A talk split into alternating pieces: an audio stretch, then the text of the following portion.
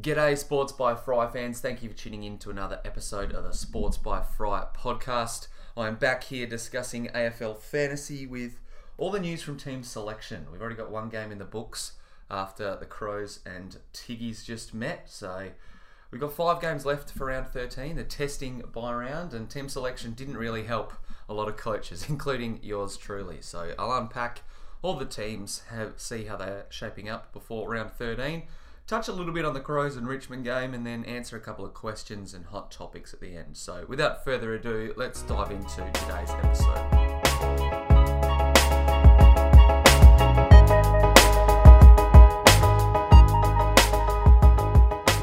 So, before I dive into all the relevant team selection news for the rest of the round, the Crows and Tigers have already played. We saw couple of changes on Richmond's side with Menadue, Broad, Ellis, and Mabior Chol coming as a late in for Ivan Soldo. So, a couple of interesting outs as well for Richmond. They were dealt a blow with Cotchin and Shane Edwards out with injuries. I assume they'll be right back in after round 14 bye though. Jacob Townsend was omitted, and luckily we saw Patrick Naish hold his spot. There are a few people who are a bit worried about how he would go with Ellis coming back in, but it was good to see that he held his spot. Now turning my attention to the game, there were some pretty huge scores from pretty popular dudes. I personally had the vice captain loop on Rory Laird, who dropped 118, 116, sorry, so can't be too unhappy with that. I still haven't decided if I'm going to lock it in, honestly. I think I might be a bit greedy and go for someone else, but still, that was pretty good. But the talking point was the big 140s from Dustin Martin on one side of the ball and then Reilly O'Brien on the other. Didn't see that coming. Big ROB had a huge 146, and honestly, if you're still holding on to him, I don't really know whether he can trade him out after these type of performances. Pretty ridiculous numbers. Brad Crouch had a great game, 129. Riley Atkins, or Rory Atkins, sorry, probably isn't a lot of teams. He had 127. And then we saw Rory Sloane get to 100 as well, along with Matt Crouch. On the other side of the ball, Prestia had a huge 130. Probably not a lot of people rocking with him. Ellis bounced back from his injury worry with a 95. Sydney Stack got to 92. Bachar Houli was a little bit below what we would have liked at 88. And then Naish, the aforementioned rookie, had 68. So those are the relevant numbers from the first game of the round. Hopefully, you've got the vice captain on one of those big dogs. I probably wouldn't take anything much less than Rory Laird's score. 115 to 120 is usually what we want to pocket. So if you have any of those other guys like Brad Crouch, Martin, Prestia, Reilly O'Brien, lock it in and feel pretty confident. But yeah, Riley, uh, Rory Laird's score probably just not enough. All right, Friday night footy will see Essendon clash with Hawthorn, and both teams have made a trio of changes. On the Hawks side of things, Dylan Moore, Ben McAvoy, and Kaiden Brand all come in, with Mitch Lewis, Wingard, and Marc Pittonet omitted. From the Don side, Shiel, Orazio Fantasia, and Jake Stringer are the ins, with Francis, Ben McNiece, and Mark Baguley all omitted. So, good news for those people who took the punt on Dylan Clarke, despite all these rumours that he wasn't going to play. He's held his spot in their 22. I'm going to discuss him a little bit later, but personally, I don't think I'll be chasing him this week. I've got more pressing issues. But if you want to invest in him, 291k rookie, kind of call him a rookie, uh, midfielder, then there's nothing wrong with that. Had a massive ton in his first game of the year against Carlton, so hopefully he can keep up that rich vein of scoring. The Saturday's games kick off with the Gold Coast versus St Kilda. Huge number of changes across the board for both teams. For the Suns, Burgess, Corbett, Miller, Touk Miller that is, and Jordan Murdoch were all out of the side. And four ins include Sam Day, Callum Archie, Corey Ellis for his first game as a Sun, and George Horlin-Smith. So not a hell of a lot relevant. Burgess and Corbett will hurt for people who, including myself, just wanted to try and get another score on their field this round. So not meant to be. It does suck, but hopefully we can turn Corbett or Burgess into something relevant in the next couple of weeks, if not this weekend. From St Kilda's side, they made seven changes to their side, a couple of injuries, but a lot of omissions as well. Caulfield, Ed Phillips, Darragh Joyce, Jack Steele, Robbie Young, Ben Long, and Jarryn Geary were the people excluded from their 22 to take on the Suns.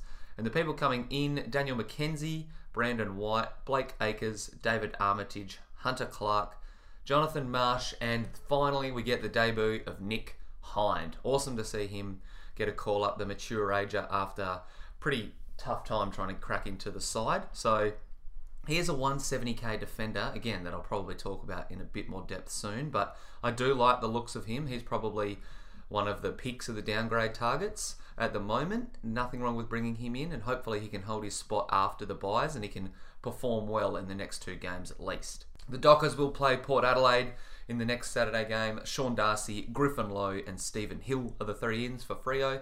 Adam Cerra, Rory Lobb, and Alex Pearce are out. So great to see Brett Bewley hold his spot. He personally is my pick of the cash cows this week. 203k. It'll cost you to nab him. Not too expensive and definitely room for growth there.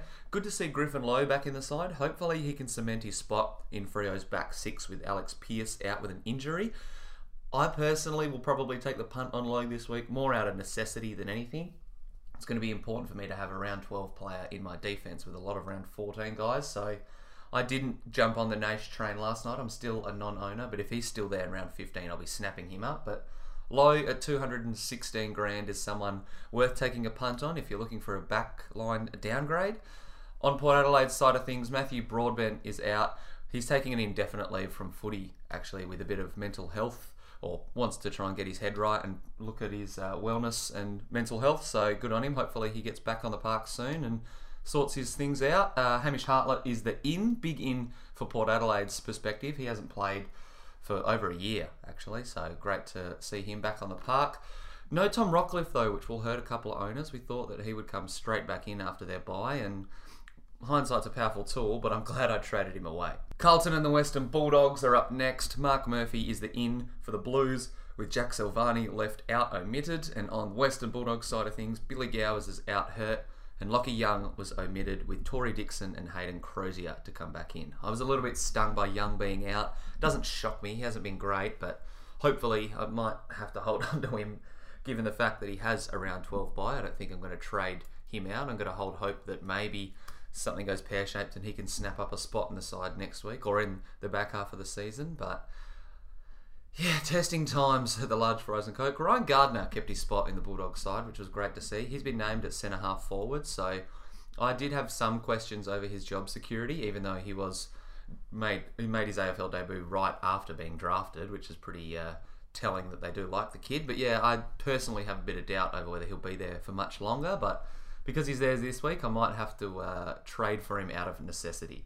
Last game of the round is the North Melbourne Kangaroos and the GWS Giants. A couple of changes here, but we will know the confirmed Sunday squads tomorrow after they are announced. So Sean Higgins is out injured. He's out for about six weeks, I think they said, with an AC injury. So that sucks for a couple of draft owners, including myself. I need to actually address that issue now that I'm thinking about it.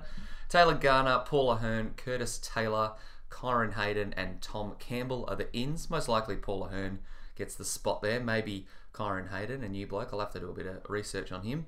Nick Haynes and Isaac Cumming are the outs for GWS with Jake Stein, Toby McGreen, Matt Buntine, Zac Langdon, Jackson Hately, and Dawson Simpson coming in. So Jake Stein is a key defender who's been named to make his debut. Personally, I'd avoid taking the punt on Stein right away. We've got to at least wait and see how some of these key blokes uh, pan out. I don't think he'll be scoring too well. He's only averaged about 56 in the NEAFL so far this season, so we'll probably steer away from him at this stage.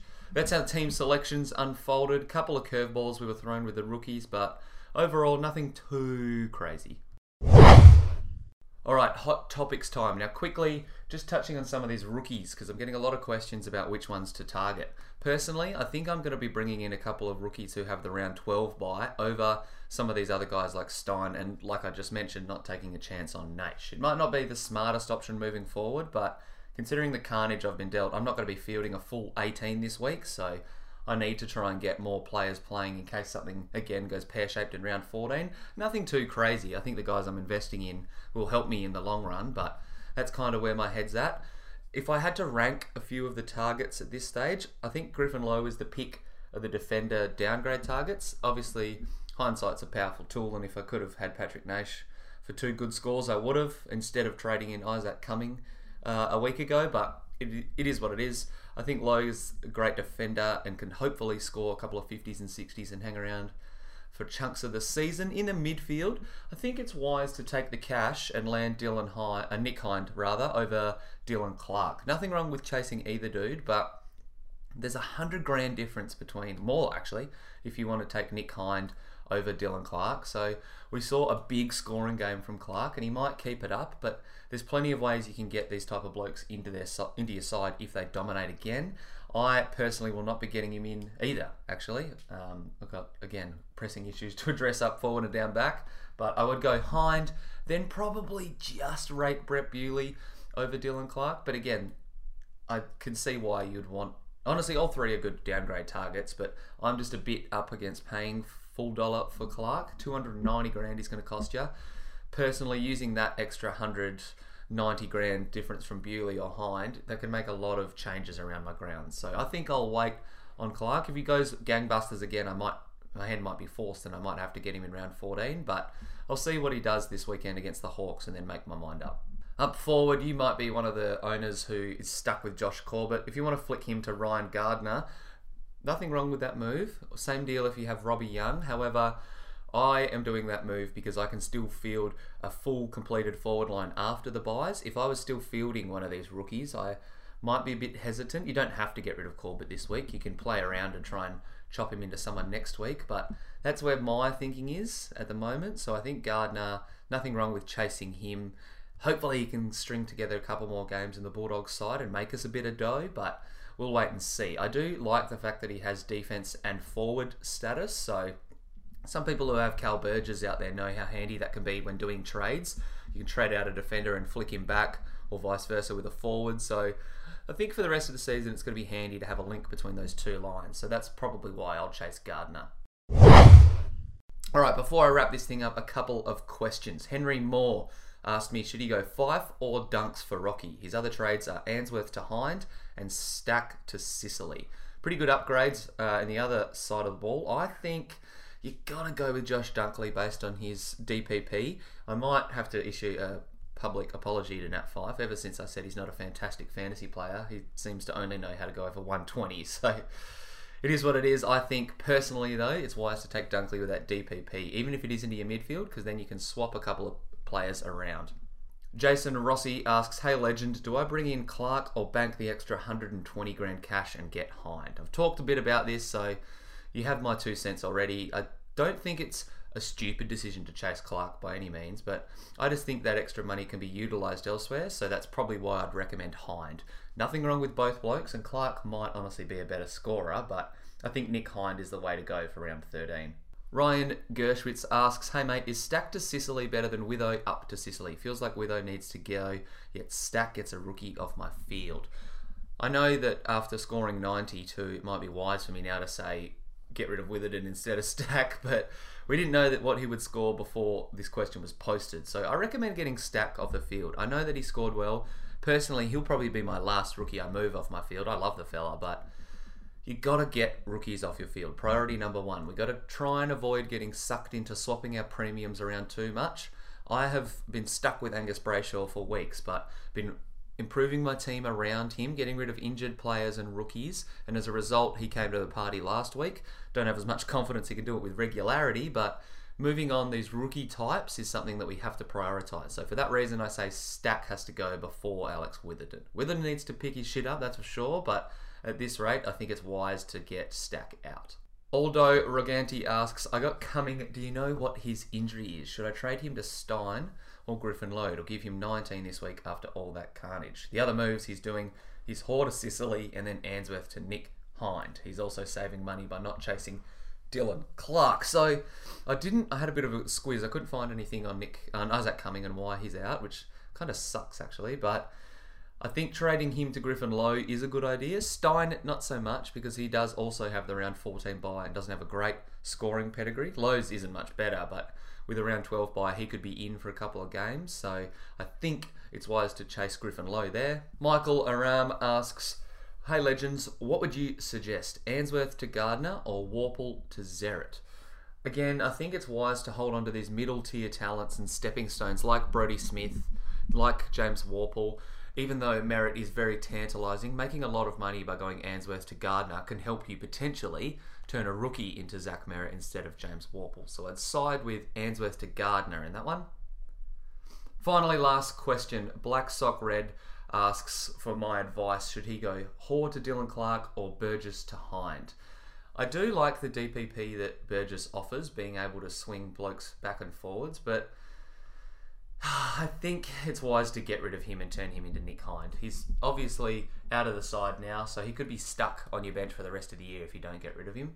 Hoare, I think, while it's good to upgrade him, isn't a priority rookie upgrade, so I think doing the second move is the way to go. Rightio, before I wrap this thing up, let me quickly tell you my trades for this week. So I held Lachie Whitfield last week because I didn't want to trade in around 13 or 14 bye midfielder. And for that reason, I'm turning him into Zach Merrett for the small cost of $5,000. The other two trades this week will be Isaac Cumming and Josh Corbett out. And I'm chasing a couple of named rookies in Griffin Logue and Ryan Gardner. So after those moves, I'm left with about 200 grand for next week. I am only fielding 17, which kind of stinks, but got off to an alright start after the Tigers and Richmond game. Had Stack, Smith, and Rory Laird score well. So yeah, hopefully I'm not in uh, as chipper spirits as I was at the start of the round, but hopefully I can see some decent scores from these young rookies and my premiums can come to the party yet again. That's going to do it for another episode. Thank you for tuning in. Good luck for round 13 and the bye rounds. If you have a question before lockout, make sure you hit me up at sportsbyfry.com on your preferred form of social media. But once again, thanks for listening. Until next time.